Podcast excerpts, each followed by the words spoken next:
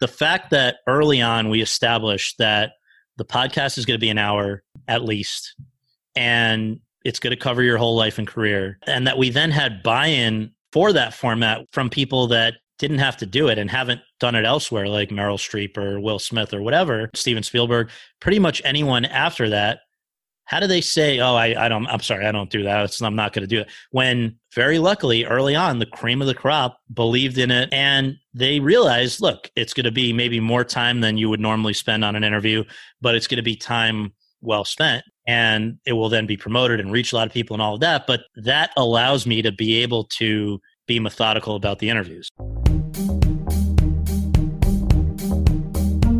Welcome to Mentors on the Mic. I'm your host, Michelle Miller, a New York City native actress with credits in film, television, off Broadway, and commercials.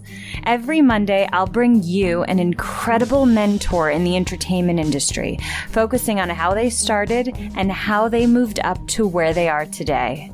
Thanks for listening, and let the episode begin.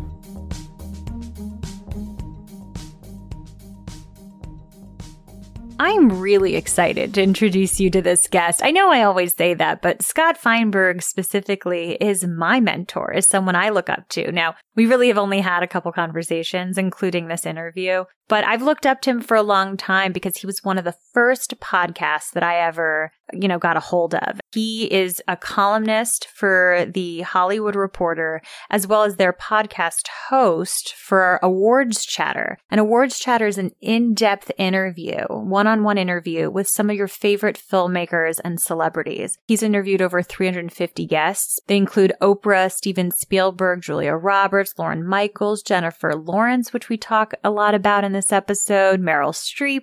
So he's really run just the gamut of the most amazing people. And he asks them just literally how they started, or not even how they started. He goes even further back. He'll go like, he'll always start with, what did your parents do and where were you born and raised? So he starts from the beginning and he has the best questions. So I personally look to him as a mentor for this podcast because I've loved that podcast for so long. His journey is so interesting how he got from one job to the next. It really sort of paints a picture to creating your own work and creating what you love and like letting those opportunities come to you in some ways. He is the oracle for Oscars. So if you just even Google just predictions for Oscars, you'll find his columns from the Hollywood Reporter. And we talk about everything from how he researches and sort of creates those predictions and what he's learned from watching just insane amount of movies and the pattern that follows from that. He talks about tricks and tactics that film studios go through to garner favor for awards voters, specifically during Oscar season and what that means. He's watched all those shows on television for so long and now he gets to be in the audience for the Oscars, for the Emmys, for the Tonys, all of it. So it's a lot about creating that job for yourself, even if that's not there in the beginning. He was at the forefront of blogs, he was at the forefront of podcasts. And I just learned so much from him. I know you're going to love this. So without further ado, welcome, Scott Feinberg.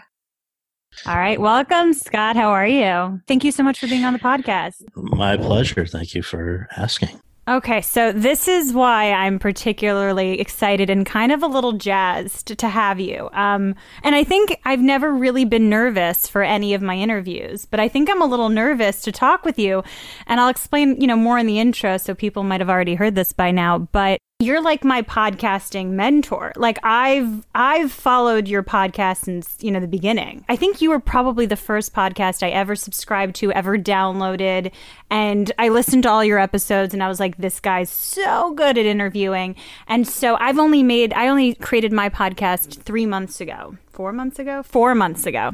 And I think in my head, I'm doing like a baby version of what you do so well. Like I just feel like I look to you as a mentor even without really talking to you about what a podcast should be, an interview based podcast should be. So for I, if, if, that's not enough of a, everyone should go subscribe and download Awards Chatter right now. I don't know what is. Well, thank you for all the kind words and for listening to it all and everything. And um, yeah, I mean, as you as you now know from having your own podcast, it's it's a lot of work, but it's also very rewarding when you know that people are enjoying it. So that's very nice to hear. Thank you. It's, I'm sure I'm going to probably say a, a many more compliments throughout the interview. So that'll just, I just wanted it to be, that's how I started. I can just geek out for a second. Very nice. I appreciate uh, it. Personally, I always start my episodes with, yeah. how did you start in the industry? What was your first job in entertainment? Well, I'm just thinking if I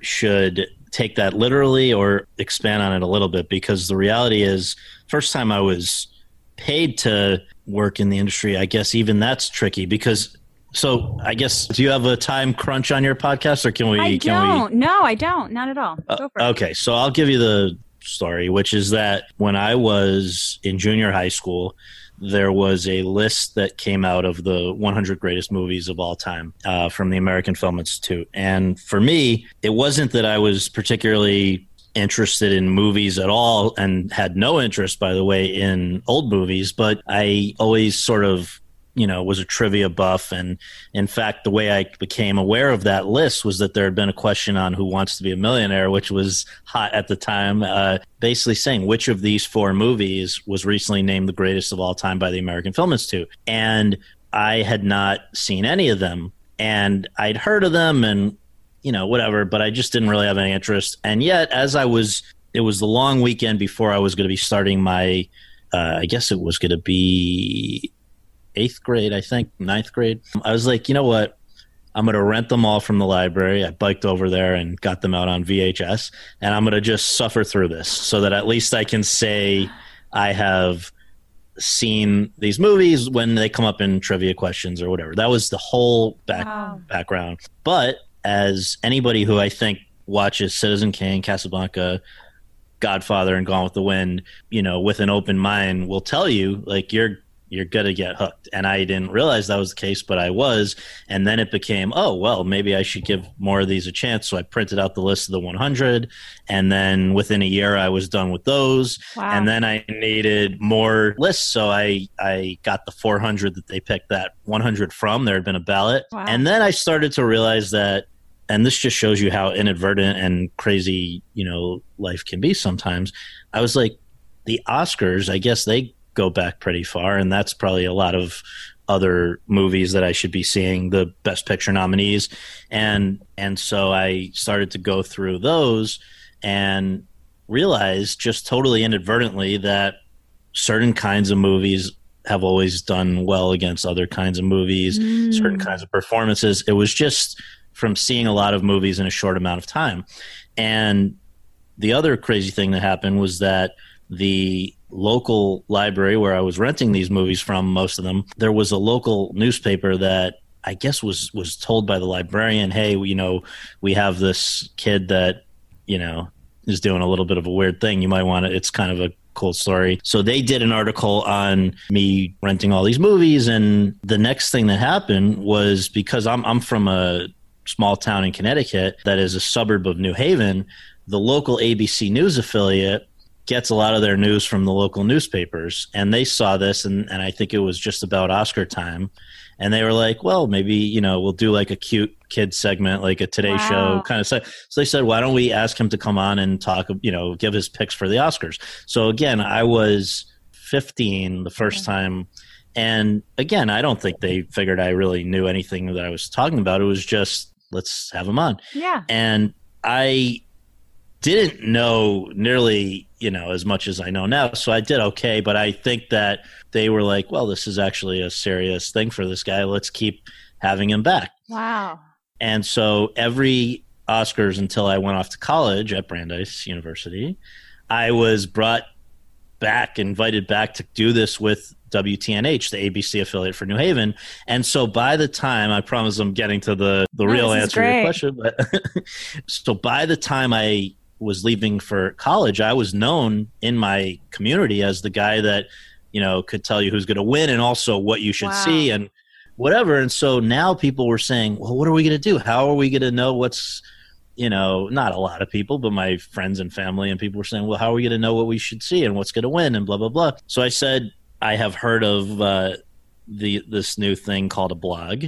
Yeah, I've I have uh, which were pretty new, and I was like, I'll figure out how to make one, and then I'll send the link to my friends and family, wow. and I'll maybe like keep this up on the weekend. I'll try to keep seeing movies and update, and you know whatever. Just if you're enjoying it, I'm, I enjoy doing it. And that was called "And the Winner Is," right? Exactly, exactly. And so, and literally, what happened there was that I went to blog.com, which I figured that's where you go if you start a blog. So I went to blog.com. I and by the way, I think at that point I should mention I had like sent in a few like unsolicited guest pieces to uh, what was then called Oscar Watch and is now called Awards da- Daily, which is still oh, around. Wow! So that was yeah, it was very nice of like this lady Sasha Stone, who I now know, to just take unsolicited pieces and run yeah. it. So that was what I think that's how I knew that blogs existed. Mm. And then I figured, all right, I'll go start my own, which at blog.com, you basically just selected a template and you put in something.blog.com. So I was like, well, and the winner is .blog.com. And I, while I was at Brandeis, just, you know, would periodically update it. And then within my freshman year, I started getting emails from publicists out in LA saying, hey, you know, where are you based? We enjoy the blog. We want to invite you to our advanced press screenings and all, which stuff that I couldn't believe and I was a little nervous that if they found out that you know this is a kid in a dorm room, they would stop communicating. But basically, what happened, I, I learned, is that in each major city there is a kind of a list of press that they show the movies to in advance, so that when the movies open, they the reviews are ready to run on that date, which sends people to the theaters and all that. And so lo and behold, these guys added me to the you know the studios wow. out in LA, which I guess through Google or whatever had discovered my blog and predictions and whatever they wanted to be visible on the blog.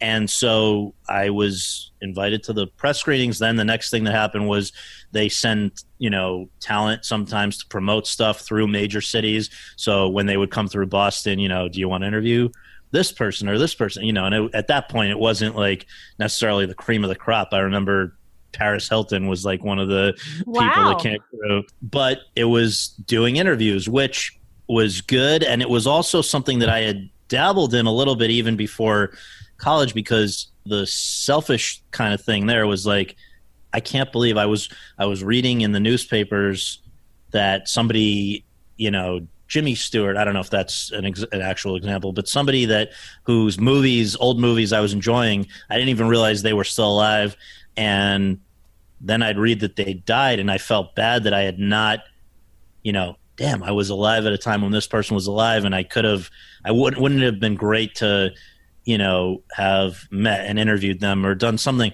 and so then it, it had become a question of like, how could a teenager in high school in Connecticut possibly actually do that.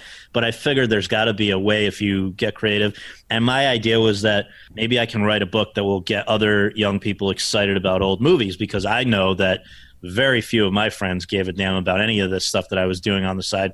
So I thought like that's actually a plausible idea and I meant it. I didn't have a publisher or anything. I just was like that might be the way to get interesting exciting people yeah. to speak with me. And so, sure enough, again, it's it, that had started with cold calling people, looking them up online on the white pages, starting wow. really low. So, you know, not low in terms of not, you know, not the most famous people, but people that were interesting. So, the last living munchkins from The Wizard of Oz, or the last surviving cast member from Citizen Kane, people like that and slowly they people like that obviously worked with the people who were more famous wow. and more established and they would sort of pass me up the food chain so by the time i'm at brandeis getting these interview opportunities with current people i'd actually had been doing it for a while yeah done a bit of interviewing which even then i would think the format was not that different from what the podcast is now because wow. it was always sort of modeled after inside the actor studio which right. i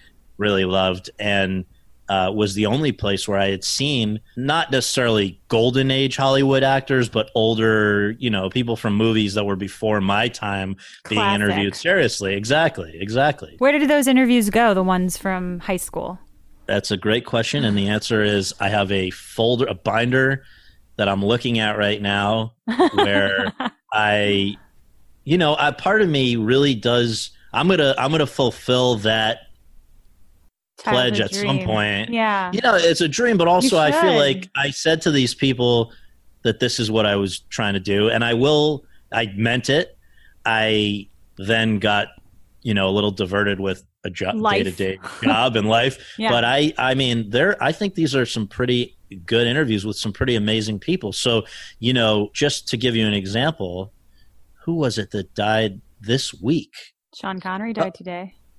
I, I know I saw that. I never got to interview him. I would have loved to. Yeah. Uh, but somebody was. Oh, so it wasn't that somebody died this week, but Jane Russell, who was in, Okay. you know, Gentlemen Prefer Blondes with Marilyn Yeah. Monroe and a lot of 40s movies and just amazing story, is someone who I had interviewed in 2005. I believe it was maybe 2007. So this was because when I was at Brandeis, what I would do is I would in the summers come out to LA for a week wow. with like the the earnings of my summer Yeah. tennis teaching job or Yeah. whatever. And it was so that I, I would line up a bunch of these interviews to do in person. I had been doing them on the phone, but I was like, again, wouldn't it be cool to do this in person? So anyway, she was one of those, and I was thinking about her this week because somebody had written has got a new biography of her, and I mm-hmm. it ended up being some really interesting, good people: Mickey Rooney, Ernest Borgnine, people that were big deals during the golden age. So getting back to the Brandeis time period, it was continuing. The blog was finding its following and was you know all of that while I was at Brandeis. So that basically I graduated, as you said, in 08. and now I was like, damn, I guess I I got to figure out what I want to do now Right. because you know, and I, I honestly at that point I remember thinking and talking to my parents and people, I was like, I'd like to be sort of like Tom Doherty. I want to be a Mm. film professor. nice. And I still think that's a great aim to have. But what what ended up happening was that again, this is 08 when the economy went off Right. the cliff. right. And I was like, oh, Jesus. And all of my, you know, I was a good student at Brandeis, but I, I wasn't the, I had people that were far better that I knew who I knew, and nobody was getting anywhere with Mm.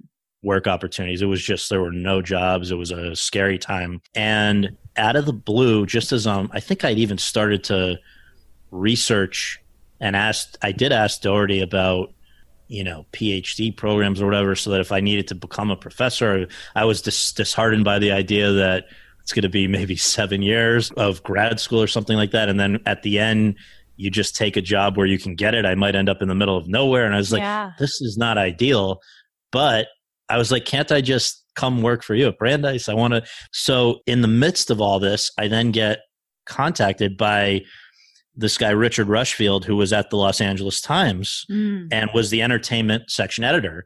And he said, Look, are you available to meet? I'd like to speak to you about a possible job offer. And I couldn't believe it because, first of all, there weren't many job offers anywhere, but Right. also I had lived in fear the whole time I was at Brandeis when I'm going to these, going into Boston on the T or whatever to go to press screenings or doing interviews or whatever, that the minute somebody saw me, they were going to say, What the hell are you doing? Mm. You know, get out of here. Who are you? You like know, imposter syndrome almost like well, and I- and I was in a sense an Yeah. impo- I mean, I I didn't lie to anybody, but I also didn't volunteer that I'm 18, 9, or what would I have been? Yeah, 18, 19, 20, 21 years old Yeah. at that point. So now I, I guess I'm I was 22, and I get this call from Richard Rushfield. He's like, "Can you meet?" I think I did say to him, I, I'm based in Connecticut, but I am out in LA a lot and I'd be happy to come out and talk to you. And he said something like, Yeah, I would love to meet with you. Um, and at some point indicated that it wasn't necessary that I actually be in LA for the job, oh which was great because Yeah. at that point I didn't know anybody in LA and I, I was not that anxious to move out and whatever. So I, I think I was in LA shortly thereafter for one of these like interviewing weeks or whatever where I was still speaking to older actors. And I and I never have stopped but that was what I was coming out to LA for. And I met with him at a Mexican restaurant like across from the Paramount lot. And he I had brought literally my giant binder of interviews with old actors. And just was kind of hoping he wouldn't ask me my age. I thought the the binder might be like, oh, well, he's been doing this somewhere. Like, what's? And I don't think he ever did ask me my age. And he was like, he just knew the blog, and he was like, yeah, we want you to do that for us. nice And so I was Did they have a blog already, or was do you create something for them? It was both because they had started a section of the LA Times website called The Envelope. Right. And and you had created something for the envelope, right? The Feinberg files? Yeah. You should exa- thank you. Yeah, exactly. He's like the Feinberg files will be a blog of the of within the envelope, which was also at that point, you know, had blogs by Pete Hammond and Tom O'Neil, who are to this day Yeah. two of my kind of friendly competitors. And so it was a funny thing because there weren't now there's blogs like this Right. everywhere. Everywhere. At that point, you know, there were not. And I was like I didn't know any any of these guys. I was like he was great at that point, Richard. He was like just do for us what you've been doing for yourself. Right. I don't care where you do it from.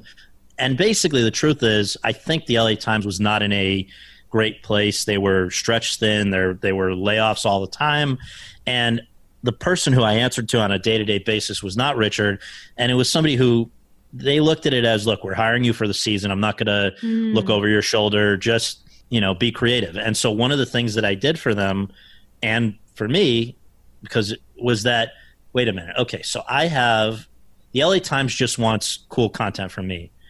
I want to. I still. I'm only a year out of Brandeis. I have a lot of friends that are still there.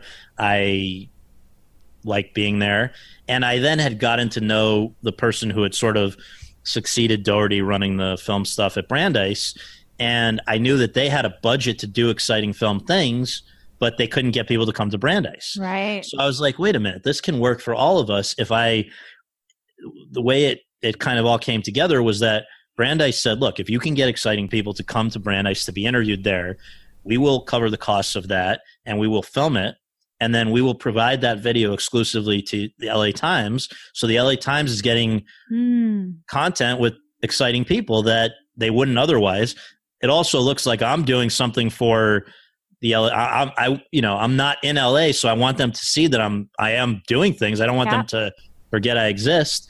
And so that was how that started. And so in 2008 was when we when we really started. We had Melissa Leo, who ended up getting nominated for an Oscar, Richard Jenkins, who ended up getting nominated for an Oscar, Mark Ruffalo, Alan Alda, Kate Beckinsale. I went to the Kate Beckinsale one too. You were at that one too. Yeah, that was awesome. I mean, uh, Debra Granik, as we said. Debra Granik, I think, was a, a short time later, and in between was the one that really probably caused the most excitement on campus of all of them, which was that we got Sasha Grey, the Yes, I remember that.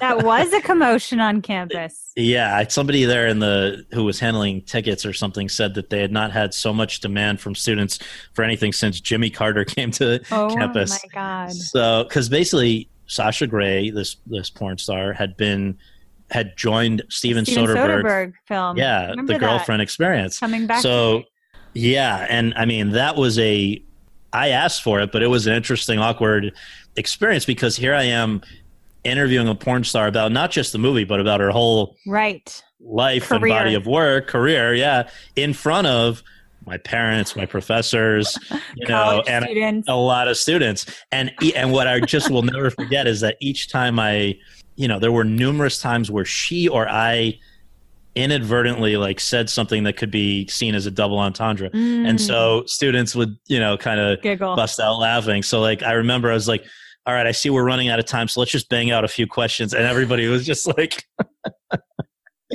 But these were these were, you know, it was a great Formative.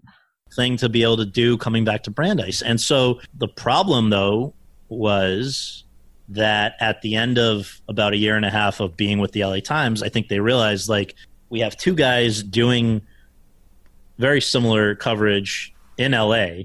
Mm. Why are we why do we need a third people. guy and why do we have you know this guy so we parted ways and now i was in a real situation because i thought i had like hit the jackpot when i got the la times opportunity but now when that went away and i had neglected my own blog in order to go Right. focus on theirs i didn't really have anything to go back to and i was Right. like did i make a mistake do i now need to relook at you know did i essentially just put off going to graduate school which i I was going to ask probably about I'm gonna that. have to do. Yeah. Yeah. like did I just did I really hold myself back by deceiving myself into thinking that I could do this.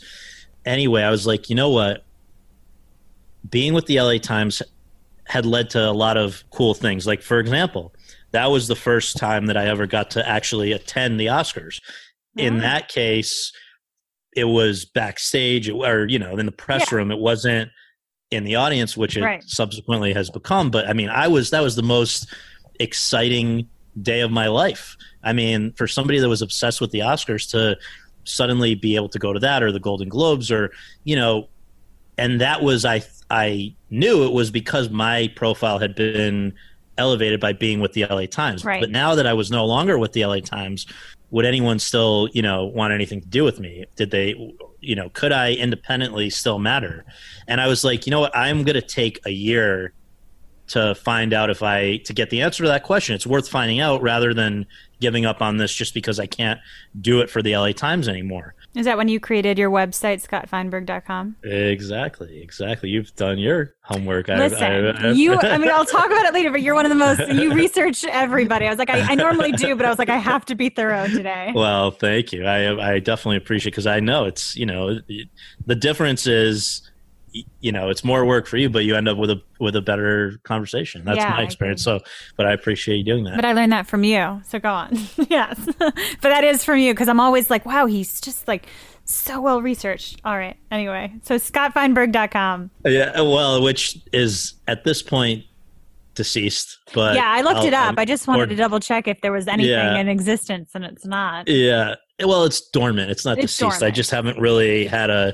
Yeah, You have you have the domain name, I imagine. I do have the domain name. Not that I don't. I don't think there's too many Scott Feinbergs lining up for it, but maybe. Never know. what happened was I was like, look, I will take a year. I'm going to invest, I'm kind of bet on myself a little bit for a year. And if I can't make this do workable, then I will go back to college or, or excuse me, uh, graduate school or whatever. And I would have gone down that route, but I, Right. I was like, you know what, let's, I paid a guy to design a website the way I wanted it, where you had some space if I, if I could ever sell ads and Mm. and whatever there and i basically there were a couple of people who i had gotten to know when i was with the la times who worked at studios who were just very nice and helpful and said look we think this is good you sh- you you we now all know who you are within this oscar world because of the la times exposure but that doesn't stop because you're no longer with them so now Right. if you tell us you have a um, website of your own you should we you know we would encourage our marketing people or whatever to buy ads and i Mm. the other thing they did which was helpful because i did, had no idea i didn't know what the la times charged for ads Right. um, and i knew that i wasn't going to charge the same because i'm not Yeah. the i was one guy yeah. but what i learned was that they kind these people at the different studios who i who i was and remained friends with essentially said look you could probably ask us for this kind of money at ballpark and just so that i wasn't you know make talking either really lowballing myself or really pricing myself out of what was reasonable and so over the next i guess approximately yeah it was like two years yeah. I was selling ads directly to the studios while and I sort of you had a third party guy that I a friend who would handle that so that there's not a direct like conflict of interest but I learned that I could I could actually make a better living than I did when I was with the LA Times because the LA Times was probably paying me a small fraction Right. of what they were getting for the ads on my content Right. now I was getting to keep all of it and I was my boss and I, I really liked it, which is why when in 2011 I get this call from the Hollywood I think Reporter. the Hollywood Reporter, I wasn't sure I wanted to go because I, I Mm, kind of like being my own boss. Yeah. That's great. Uh, so it was it- exactly, exactly. And so um, that was that was a that was a really like a fork in the road because um, I was totally ready to pass it up, even though the person who was calling me was this woman who I did not know well at the time, but her name was Lynne Segall. She was the publisher at the LA Times when I was there. Now she had Mhm. gone over to the Hollywood Reporter, which was in a very different situation. The LA Times, like I said, had uh, when I would go into the newsroom when I was out in LA, it felt like a sinking ship. You know, like each time there were fewer people there. Like they were just Mhm. laying off people all the time. It was Yeah. no, the morale was not good. Now the Hollywood Reporter though had had very recently hired this uh, woman Janice Min, who had been the editor of Us Weekly and made that into a big hit, and now she was coming over to turn over, you know, basically uh, rebrand the Hollywood yeah. Reporter. Yeah, and instead of you know the Hollywood Reporter and Variety were these two trade papers that had been around for most of Hollywood history as competitors, daily pu- you know daily publications that people read to find out who was doing what who was signing with who every little insider part of the business but then when the internet came along it didn't make sense to you know that stuff you could get in a lot of different places and so janice's great idea was all right we're going to turn it into a weekly glossy magazine that's less about you know Smart. kind of insider stuff. It's going to be more about, you know, there's some of that, but it's going to be features and whatever, and then have a great website that is doing all the the content analysis stuff, and yeah. con day to day. And so that's where Lynne said to Janice, like, you know, we need to have an awards guy, and you should get Scott. And so wow. um, that's how that came about. And if you really want a maybe the craziest story of all, yes. um, I I will say that you know so back in Woodbridge, Connecticut, this little town where I grew up, I had taken a junior high school Latin class for Mm. whatever reason. I don't know. I guess I thought it would help with SATs or whatever. With this older teacher who was like very near retirement, and we the students gave her a hard time, but she was fun, and so we all had a we had kind of a fun relationship. Her name was Mrs. Hodis, and Mrs. Hodis was aware of the fact that I was very into movies. And in fact, one of the things that I did when I was in high school to kind of make a few bucks and really just as a fun thing to do with movies was that the local library where I'd been renting all of them said, "Look, we have this theater," and I had asked, "Could I use it in some evenings? Like, can I sell?" in you know 10 bucks or something people can come watch casablanca and then i'll do a talk a q&a or a talk or whatever you know about a different old movie so mrs hodis was nice enough to bring her son who was home from college or something who was a few years older than me she brought him to one of these things and my parents and i but my parents thought that was so nice that they right, said like a you know high school teacher would do that. yeah like so they said you know afterwards come over for coffee and whatever so we that's the only time i'd ever met mrs hodis's son who was again you know maybe i want to say five or six years older than me and then i you know all the rest of the stuff that we've been talking about happened so now i'm flash forward to getting this getting approached by Hollywood. the Hollywood Reporter. And in that period where I was not sure if I was going to say yes or no, there had been an, a, a kind of random thing where Samsung wanted to do an advertisement in the Conde Nast publication. So, like Vanity Fair, GQ, I think, a bunch of different, where they were going to show that bloggers, independent bloggers, use Samsung technology, which I think I can now say I didn't use Samsung Right. technology, but uh, that was cool. I was going to yeah, be in an ad. yeah, of course. Yeah. So I still don't really know how they knew to come to me as one of the people that was part of this thing, but they did. And so I was one of a bunch of independent bloggers that was in this thing, which then was in all these magazines. So as I'm now waiting to hear from, or wait, you know, kind of thinking about what I'm going to do with the Hollywood Reporter offer, I get a phone call and person says, "Hi, uh, I don't know if you remember me, but my name's Jason Hodis, uh, Mrs. Like- Hodis's son." It's Yeah. like, "Yeah, of course I, Yeah. of course I remember you. Yeah, how's everything going? What are you?" Uh, he's like, "He's like, it's great. How are you?" I, I he's like, I, he said, "I just saw you in one of these Samsung. Samsung things, and I was so happy to see that you're, you know, still doing this this work and you're enjoying it and whatever. I was like, yeah, man, it's been it's been unexpected, but it's been great, and I am now just been approached about doing it for the Hollywood Reporter, so I'm trying to decide whether I want to do that or not. But anyway, enough about me. Like, what are you up to?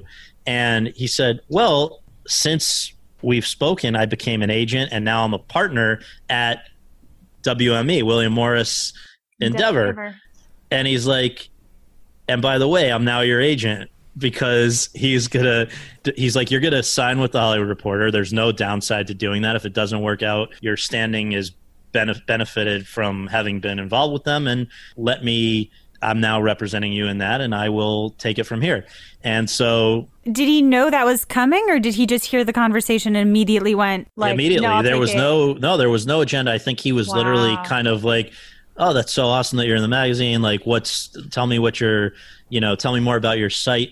And i also think that there may have been some sense at wme and i've got to talk to him about this because we still are friendly and he still kind of uh, you know works on stuff with together. There he had i think they probably are encouraged to like take on sort of pet Yeah. a couple of pet projects because it's like if they if you believe in this person and it pans into something yeah. you know that was a that's a that's a good idea Yeah. and so but i don't know i think it was mostly just that he's a nice guy and he and the timing was exquisite and so Yeah. that was the beginning of the hollywood reporter That's that's amazing. I, I interviewed a guy, um, an agent at Buchwald, specifically for TV and film, and he said that yeah, not as much anymore for him, but when he was starting out, he was very much encouraged to look at TV and film and kind of see favorites and see who they're represented by, and kind of push to like see if he could, you know, get those meetings and such. yeah So and i think it's yeah they, back they, of his they're- head. it's possible and and you know i always feel that if i if you know i ever did anything that really brought in some some bacon if i ever got to be james lipton or anything Yeah. like that You would need an you know, agent. i would need an agent but also hopefully i would be able to repay his confidence in me for you know he took a gamble on me i would certainly not go anywhere else in a situation like that and so anyway that was essentially almost 10 years ago and Wow. it's been the hollywood reporter ever, ever since. since. So, I mean, and then we'll, I guess we'll just pivot this into podcasts because you started that. Now, you're, it's interesting you're saying all this because, you know, when you're talking about your sort of experience with creating a blog, that was really at the forefront of blogs. Like you said, I mean, you went to blog.com. It was, it was something that was new. And then you were also really at the forefront of podcasts because I really feel like although people were making podcasts, it was not a popular thing in 2015. So when did that, you know, did you come up with the idea? Did they pitch you this at the Hollywood Reporter? How did that come about? Well, I, it's funny to kind of step back and think about, yeah, because I, I guess it was very early for for podcasts, but I I need to share credit here because what had happened was that you know I was aware of I may you know be slightly off with the chronology of some of these things, but there were a few things that happened where it was like Obama when he was trying to get Obamacare passed and get rally public support for it recognized that there was a large audience for Marc Maron's podcast out of his garage Right. and literally went with the Secret Service to Marc Maron's garage Yeah. and recorded the podcast there because he knew maybe this is the kind of audience I don't generally reach Right. and yet their support counts too.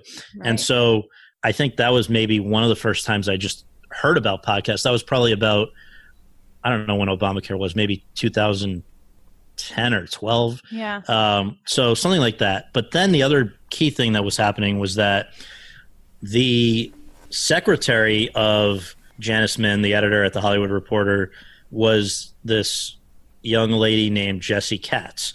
And Jessie was very overqualified for her job. She was great at her job, but she had higher ambitions that she's since begun to realize. But what she was what she would do there to try to break out of just being, you know, the person who works with Janice was she somehow found or bought equipment like a couple of decent microphones and maybe a decent recorder.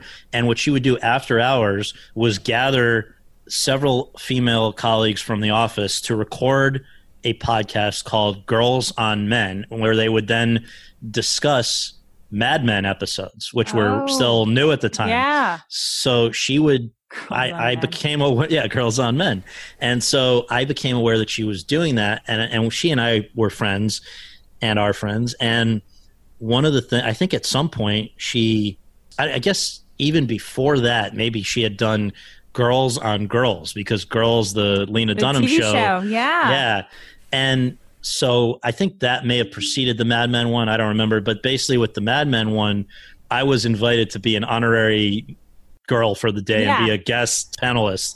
And I saw how Jesse did what she did. And I was like, this is great. This seems like a cool wave of the future.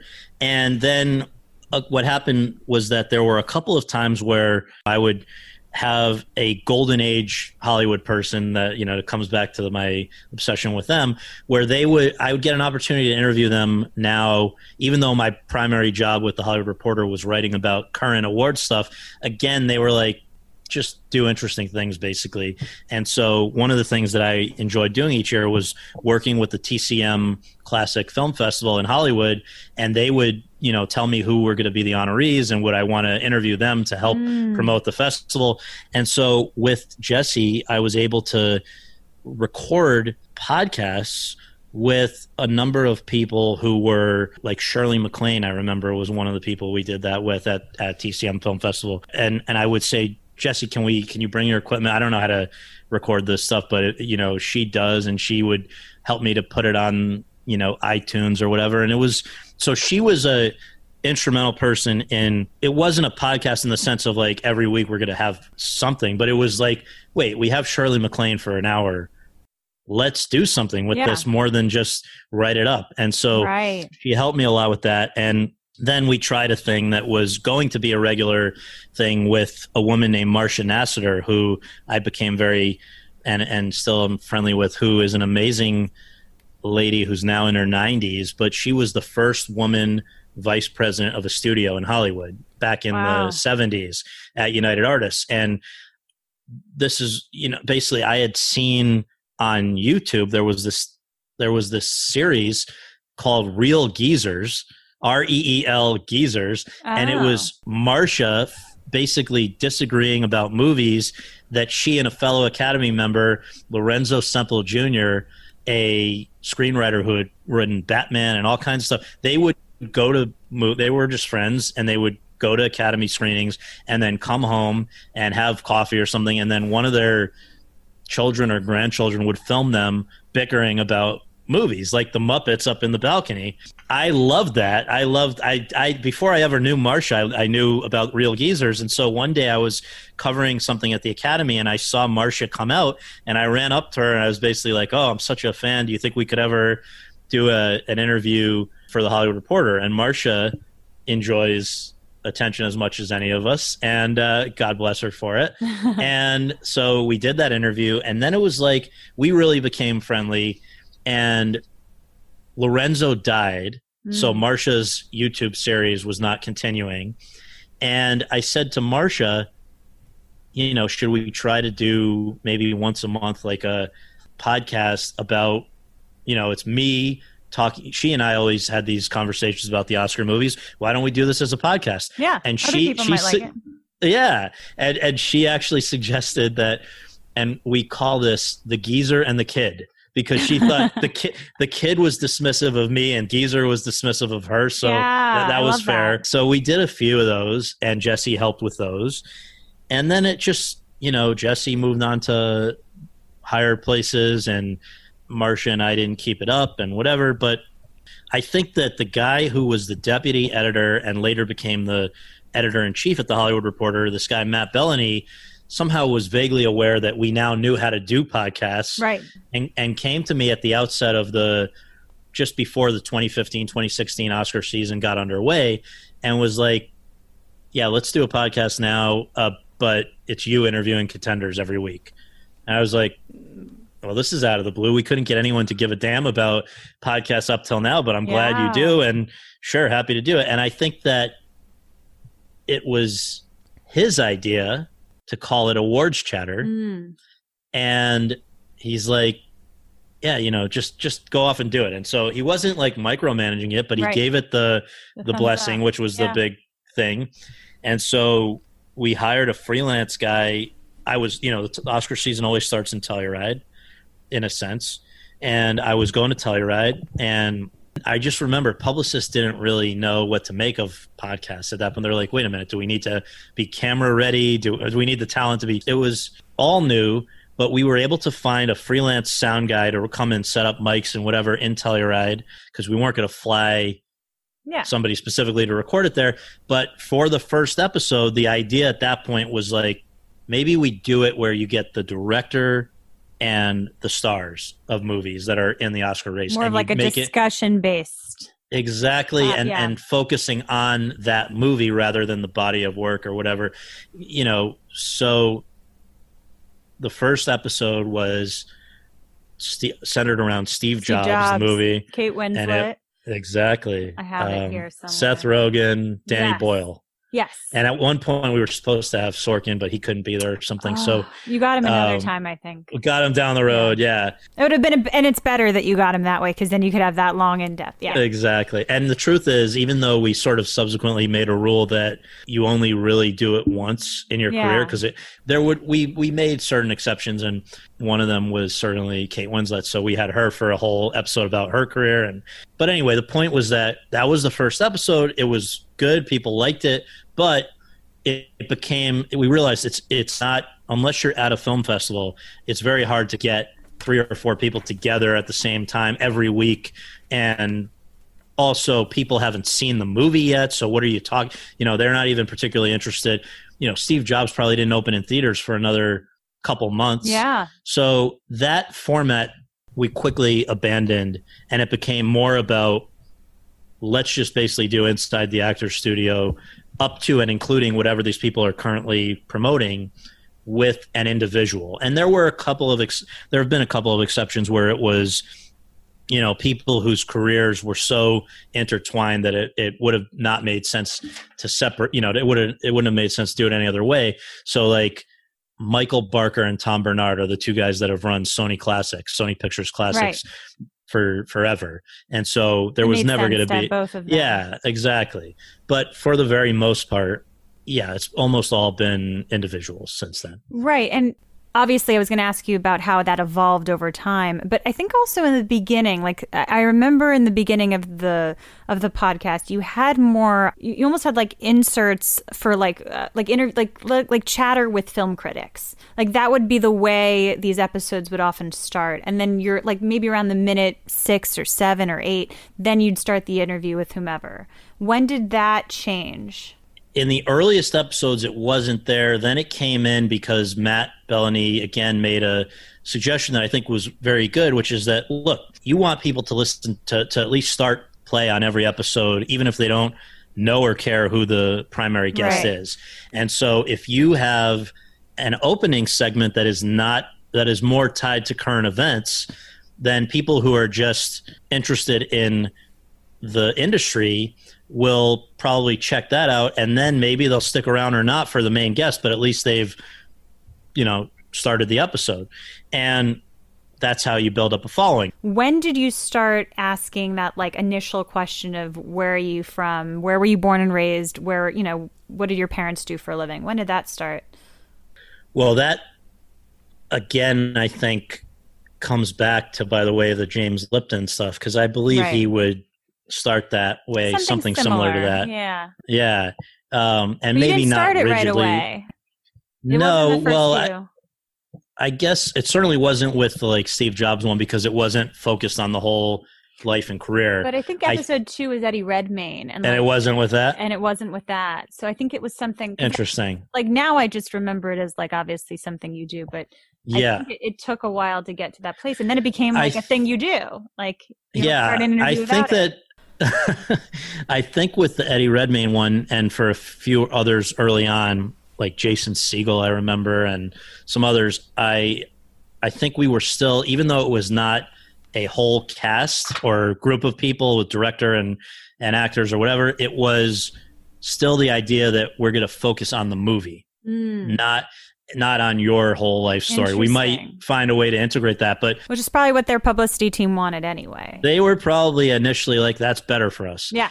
I would guess that by the time of like maybe somewhere 12 to 15 episodes in with like Ridley Scott or something Yeah. and people like that, it, it was starting to be more about people want to know the whole like almost a more exciting A&E biography or something about you know how can the challenge became in an hour can you cover all the major moments of a person's life and career who Yeah. have, have done so much. which is difficult. I mean, I imagine is very challenging. So I I mean, I personally think of your interviews and people should definitely check them out if they're not sold yet. I don't know why, but if you think about your interviews, I think of them as very well researched, in-depth interviews with people that you normally wouldn't spend you wouldn't be able to see that much time with. You know, you see these celebrities on talk shows and and wherever and especially right a you know, especially during awards season, they're definitely promoting the film, promoting themselves. But with you, there's just this long, just hour and something interview with that person. So in the beginning, I imagine, maybe I'm wrong, you researched everybody. Do you still research everyone? Do you have a team of people that does the research and then you just kind of look over and choose what you want to ask? So, thank you for again noting the research because it is a lot of work. But I will tell you, there's uh there's no team. It is a. I'll be honest. Like up and even to this day, I'm not sure that very many people in our leadership, you know, for many years, even realized that we had this podcast there, or they knew that we had it, but they weren't listening. They were just like, "Oh, it's good. We should have a podcast," but they weren't. You know, people are busy. It's a time commitment, so that we weren't given, and to this day are not.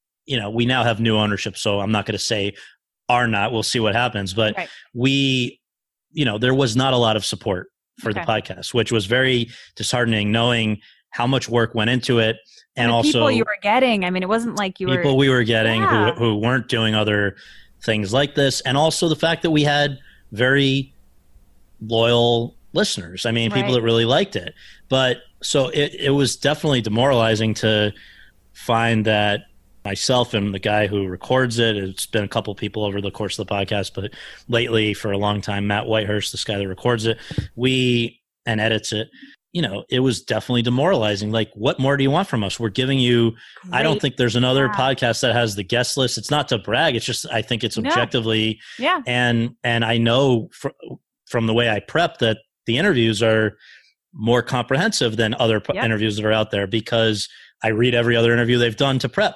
Right. So, you know, what happens is that it's like I start with maybe a dozen different resources like the New York Times, LA Times, NPR, Variety, Hollywood Reporter, Vanity Fair, uh, Interview Magazine, IMDb, Wikipedia, you know, whatever. Start with the same group with each person and print everything they've ever done on this person. Do you at least have someone doing that for you? No. Oh wow. So uh, there's there's this is I You wish there was a intern, team. Scott. You need an at least an Uh, intern who just will do that, and then you can review it. Well, you would think that would be easy, but we're not even allowed to have interns now because even before the pandemic, you know, and I think this is right. You need to pay Yeah. interns. It's not fair to have in this day and age. To, nobody can be in LA and not making money. And I'm not gonna, you know, we have interns for the whole newsroom. but not Um, for you should but- have i will if there's a place i can petition for you to be able to get a budget for an intern because i, I- just i just feel like this is such a huge part. I mean obviously i look at hollywood reporter for other stuff for you know just trade stuff but you are in my head the hollywood reporter. So just and for a lot of people i'm sure. So anyway. Well, I will tell you that in a way it works out because I'm not good at trusting other people to be as thorough as I will be. And so Yeah. you just there's no shortcut. You've got to make sure that you have read everything. That there's no way around. And, you know, I watch a lot of movies that are current for my Right. job and also I watch older movies because I love them. And so I, that part of it at least I don't generally have to do too much beyond what I've already done in terms of the, the viewing, but the reading is oh coming Oh up for an episode. This is going to be one episode of prep material for. I'll give you the heads up that Sophia Loren is oh going to be doing it. So obviously she has a very large body screenshot of of work. that Oh, I'll do good. some- Yeah, i'll do yeah. something with that so you know, there's no shortcut. If you're going to have an hour Wow. with Sophia Loren, you can't waste her time or your time because that just doesn't that opportunity doesn't come about very often. And so I would not want to go in there and kind of wing it or improvise it. And yet, when you have done the prep and mapped out your questions in a way where you're sort of anticipating, all right, well, the answer of this question is going to probably lead to the next question. If you've done the prep, then you are in a position to feel comfortable improvising if it does go in a different Right. direction. But, you know, if you're just bullshitting, basically, it's a lot harder to keep it engaged. And the other thing is to come back to your question about the where were you born and raised, what did your parents do for a living or whatever. I think that subliminally, part of that is that you immediately lower expectations. They think, Jesus, this guy didn't even bother to, he needs to know where I was, he couldn't Google where I was born and raised and what my parents did or whatever. And so I think initially they're maybe sometimes thrown where they're like, all right, I'll, I'll, I'll engage. The other thing that they sometimes react is, oh, isn't that nice? Like, I don't normally get asked that because when you have 10 minutes with somebody, you don't have time to. Go so they can either look at it like you've lowered expectations and then you surprise them after that, or it's just conditioning them like, oh, this is going to be a really, Mm. this is going to be an in depth, different kind of interview. yeah. And so either way, it then builds on. So you start with a generic question, but then very quickly it, it gets into Interesting. stuff that shows that you did your work, Yeah. which is not the point. You're not looking for a pat on the back, no. but it is nice when they realize and acknowledge that, oh, okay, so you did, you know, my producer and I sort of were like, imaginary, let's have an imaginary drinking game where if we can Mm. get them each episode unsolicited, whatever, but if you, if somebody says, I I've can't believe you know that that, or whatever. I've never, yeah, that or yeah. that You've means, done your research. You've like done your that. research that that that is a good feeling because that means that it was worth It it happens a lot. As a fan of your podcast, I remember, you know, even just recently, um, Lily James was on, right, and she was on Rebecca, and you asked this very interesting question, which I think really threw her for a second. Be, and I'm not going to remember the name of the person you had interviewed, but you had known. You had interviewed someone who was best friends with her grandmother. Was that what it was? so i think it was yeah and i think it was patricia neal who we Patricia talked about Neal. from brandeis Exactly. so it kind of all comes full circle but she was thrown she was like oh and you said that she had mentioned her grandmother and she it really that sets a different type of tone for the rest of the interview i think so and i hope so because it's like you know whether it's that or or a little tidbit that they've never been asked about. Or you know there are certain examples where it's something they said once years ago right. in passing in a larger interview where you know, wait a minute, that might actually provoke a better story. And I'll give you the my favorite example in a way of that was that, you know, I don't set out to try to make people cry in the way that I think like Matt Lauer and Katie Couric and some people maybe tried to do, but like if you get that result, that means you've probably asked the question that really got to somebody's real feelings about something or whatever. And so with Jennifer Lawrence in the course of prepping, loved I mean like your interview for Jennifer. go on that was one of my you. favorite episodes but go on Well, well, I she was great, and I had a couple things going for me with that one, which was that her publicist is somebody who I'm friends with, who I think told her like this is going to be a serious interview and take it seriously. The other thing is I'm very good friends with her producing partner, who I think had similarly said like you know this is going to be an experience. Be ready, like take it seriously, whatever. So not that you need to be told that in advance. I don't want to have expectations built up too high either. But I think she came in, recognized that it was going to cover a lot of stuff, and she was willing to engage on everything from sexual harassment in the business to the hacking of her phone, which is not a comfortable thing for her to always talk about. Yeah. But the the thing that in the prep of that, the one nugget from an old interview that I kind of got the sense might provoke an interesting answer had to do with visiting children's hospitals right where basically I, I wanted to set up the question where I was like, all right, so Hunger Games and Silver Linings come out essentially at the same time, same year basically, and suddenly from being like the girl from Winter's Bone, coming back to Debra Granik, yeah uh, you know, who people she got an Oscar nomination. but no one knew Jennifer. her No one Yeah. really knew. She wasn't. like, she could go about her life. it?" yeah Exactly. Now suddenly everyone in the world knows her. And we were talking about I was like, you know, how did you that I get the sense that was a little challenging. How did you handle that? And I wanted her to first vent about the you know, what it's like of being yeah famous. your life is suddenly upside down she she was i think she talks about being in a in a walmart or something where she walked on her way out she sees that all along the windows at the front of the store are paparazzi who are going to follow her and she like her life was not going to be the same so i've given her a chance to talk about how her life was impacted by her being famous suddenly Negatively. and then negatively and then i was like all right now here's this one nugget that i had found which i'd only heard her talk about once. Maybe she's talked about it more but it was like i think every christmas eve or christmas day she goes to a children's hospital in kentucky where she's from and visits children. And at one point she met a girl who had suffered horrible like burn right. burns all over her whole body and was a young kid, a young girl, and said something to Jennifer like, I'm The girl on fire. I'm okay because I'm the girl on fire, like like yeah, I remember that. in Hunger Games or something, and something like that. And Jennifer Lawrence just like broke down because she's like, for me to complain about the price of what I've had to give up to be doing what I love to do for a living at this level and to be paid for and all that.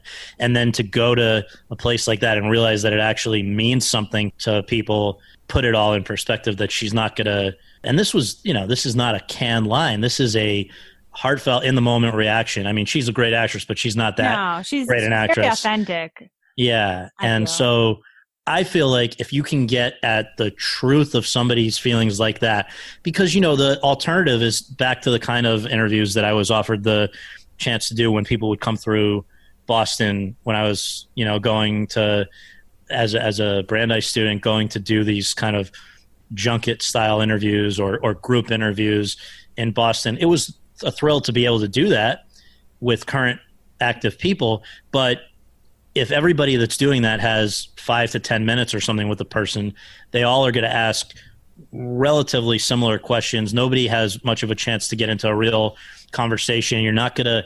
And so what happens, understandably, is that the talent develops sort of canned responses and Yeah. maybe they they really mean what they say but it's sort of become when you say something 500 times yeah it loses its how genuine it was and what all of that all of that so the fact that early on we established that the podcast is going to be an hour at least and it's going to cover your whole life and career and that we then had buy-in for that format from people that didn't have to do it and haven't done it elsewhere like Meryl Streep or Will Smith or whatever Steven Spielberg pretty much anyone after that how do they say, "Oh, I, I don't. I'm sorry, I don't do that. It's, I'm not going to do it." When very luckily, early on, the cream of the crop believed in it, or their publicists have to have to give them a lot of thanks Right. for promoting because they kind of advise them about what they should do, Yeah. and they realize, look, it's going to be maybe more time than you would normally spend on an interview, but it's going to be time well spent Right.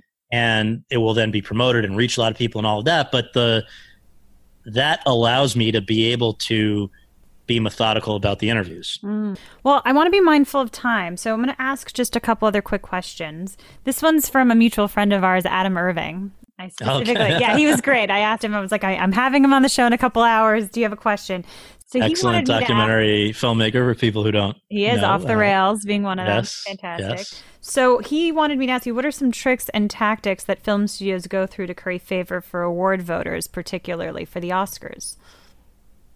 Well this year with the pandemic is obviously going to be different than any other year but generally there are all kinds of stuff from lunches and dinners which within limits they're they're allowed to do to promote their stuff to academy members and to other voters and tastemakers and whatever. There's post screening q&a's there's you know all kinds of things that basically exist not because people are like oh we have too much money that we don't know what to do with. How do we blow this? What can we do with it it's really from a PR and marketing point of view very strategic that I think people look at Academy members and they think these guys must this must be their job. That's all they do. They watch movies all day and they then vote. But the reality is that a lot of them are still very busy and active in their careers, so they don't have a lot of time to watch movies before they have to vote.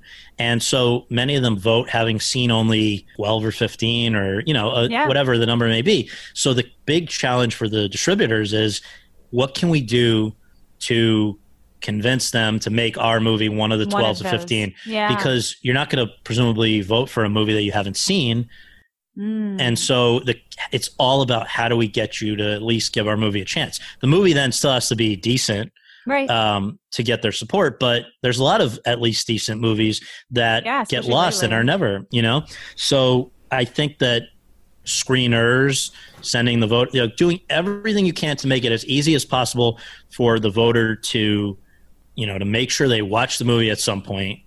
Now there's an Academy streaming service, so they don't even have to bother to get up and put in a DVD. They can just right. watch it on the service. Uh, yeah. Um, but all of that is about luring people to, you know, check out the movie. Be one of the 12 to 15.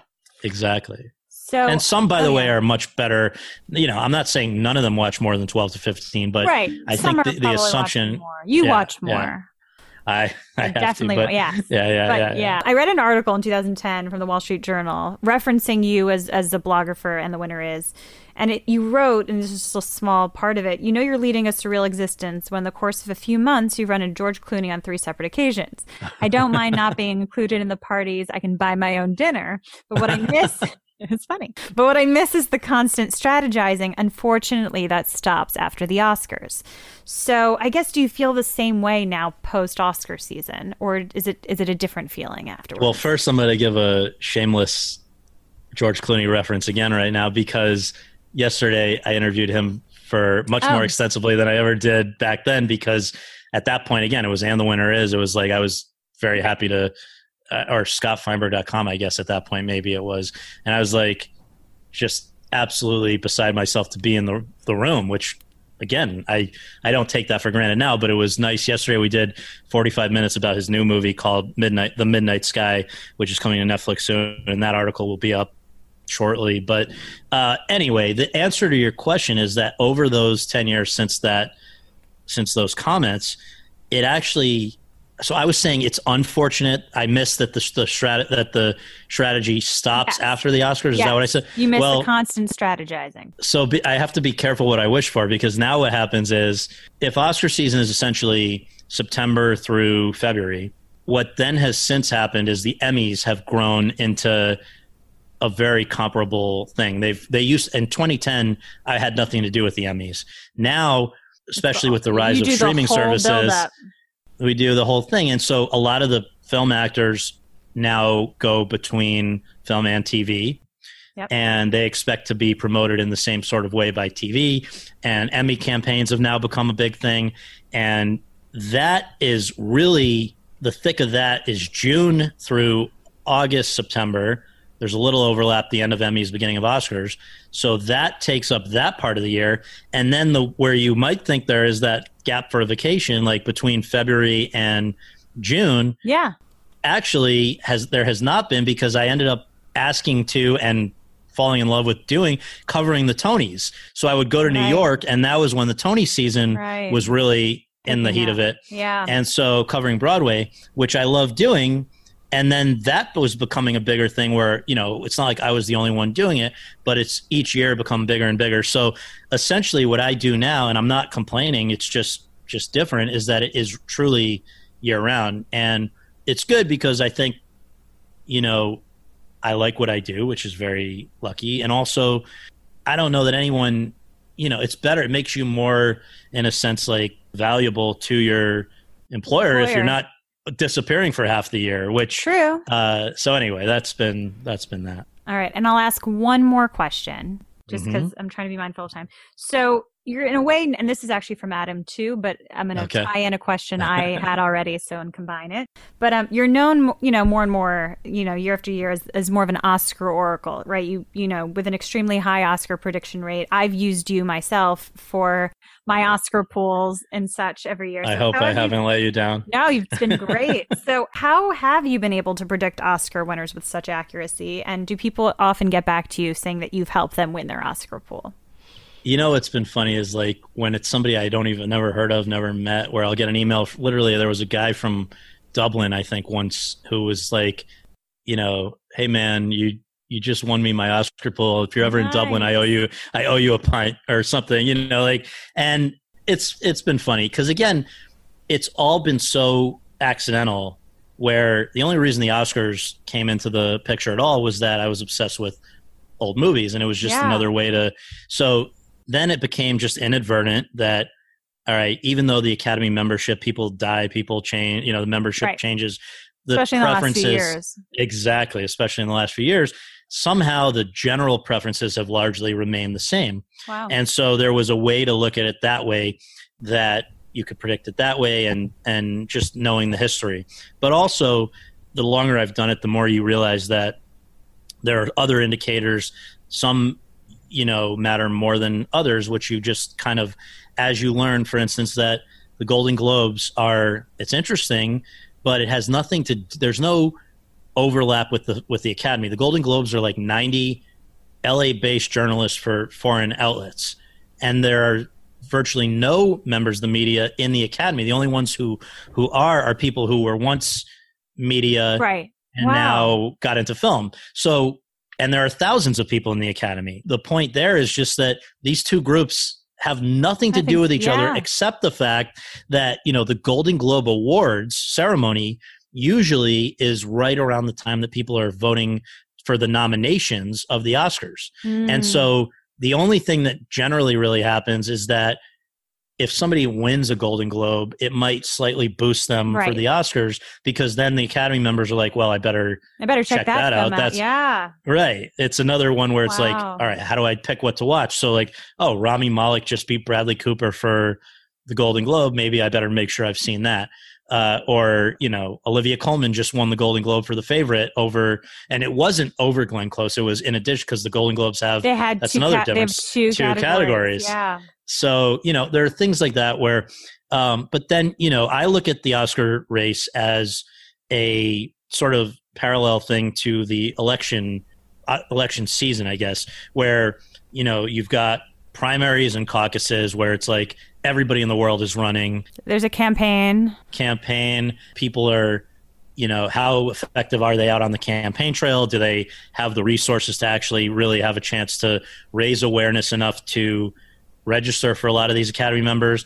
You know in the same way that people that cover the election talk to voters i do that too but both of us are, should be smart enough to know that you know we could talk to hundreds of voters that is Yeah. still not a scientifically significant sample so we don't predict based on that but what it does is it helps to identify what are things that academy members are Right. thinking about or and you having do issues with profile them. So like if if ever you'll be like this is the anonymous profile of an Oscar yes of, of the an brutally academy. honest ballot Yes, yeah yeah Those are good. It's people, are brutal. they are brutal and you know i'm not condoning the way that they all think at all but it is i think it's still to to come back to brandeis i believe it was justice brandeis who said that sunlight is the best disinfectant Mm. meaning like i let's not pretend that the academy members are all you know super the, the most enlightened liberal, progressive.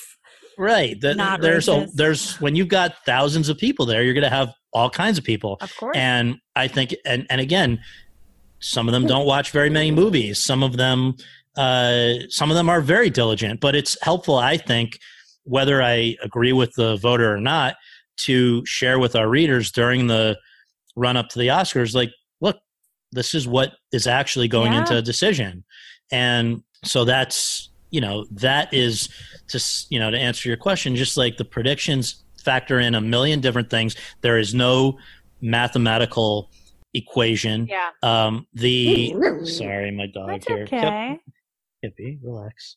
Um We're so uh, you know, the, the there are people every year that email me looking for coverage of some formula that they claim to have come up with that's going to predict the Oscars. We even occasionally have run pieces by such a person, and in addition to my own coverage, and I will just say that they don't usually do very well Yeah. because there is a human factor to it's actually by the way the name of a documentary that might be uh, nominated this year the human factor but there is a human Human factor where people are like you know you can't quantify there was a thing th- this was before i was really i guess it was right when i was starting doing oscar predictions but it's an example of something that no equation would have factored in where at the BAFTA awards shortly before the Oscars, but during the final voting of the Oscars, Russell Crowe won Best Actor for Beautiful Mind.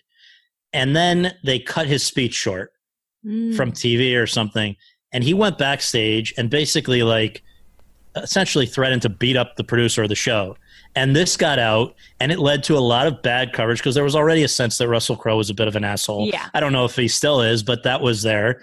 And Russell Crowe had had won the Oscar the year before for Gladiator, and it's like it's not a small thing to give somebody two in a row, and it's like No. you don't give it to somebody else if if somebody's an asshole. And so what happened was, in a bit of a surprise for some people, Denzel Washington ended up winning Best Actor for Training Day over Russell Crowe for A Beautiful Mind. Nothing really would have suggested that was likely to happen because how do you quantify somebody threatening to beat up, you know, just the bad press that came with that?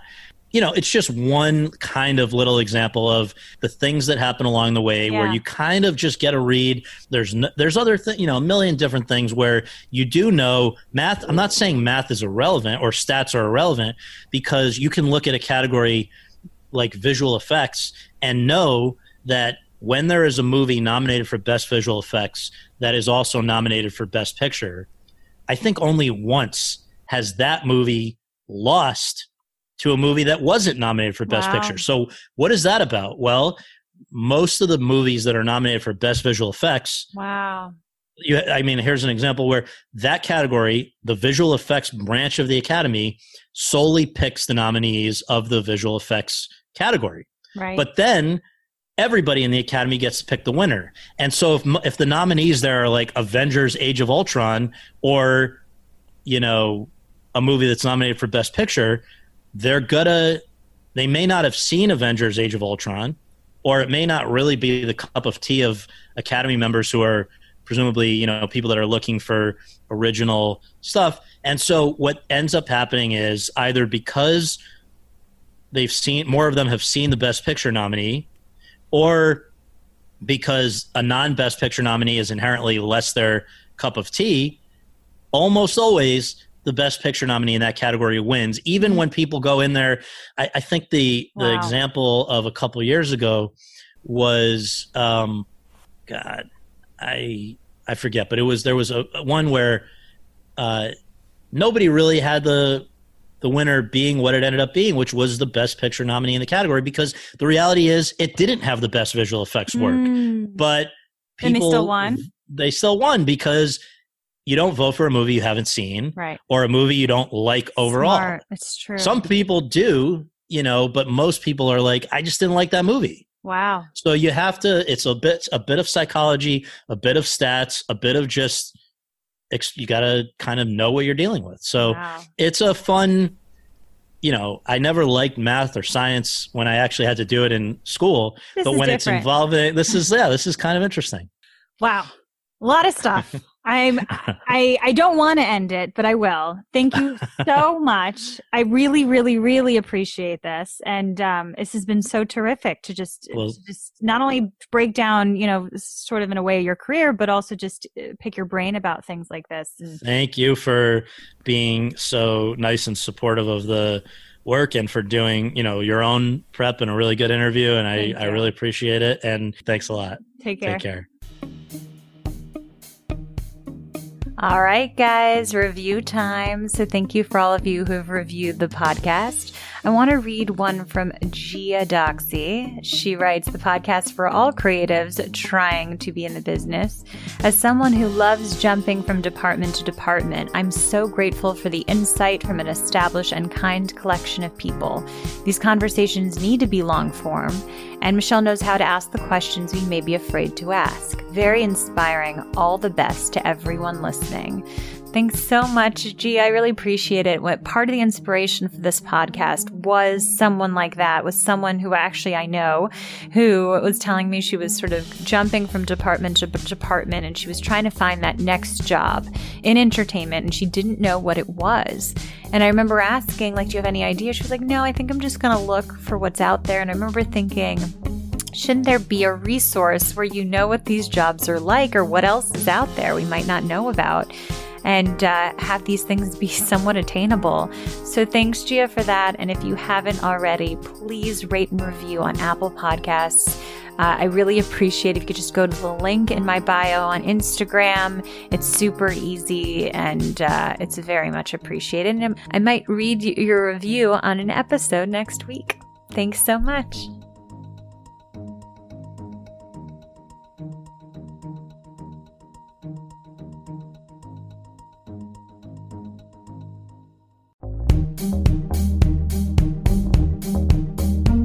Thank you so much for listening to Mentors on the Mic. If you enjoyed the episode, please share it with a friend you know would love it. Let me know what you learned or what stayed with you on our Instagram at Mentors on the Mic. I will be sharing even more information about our mentors there. These are crazy times, and now more than ever, it's so important to connect. Talk to someone about what you learned today who would really appreciate it and send them the episode. Also, if you love the show, please go ahead and leave us a rating on iTunes. Every week, I'm choosing a review to read on an episode. It really makes a huge difference in growing this. Thanks.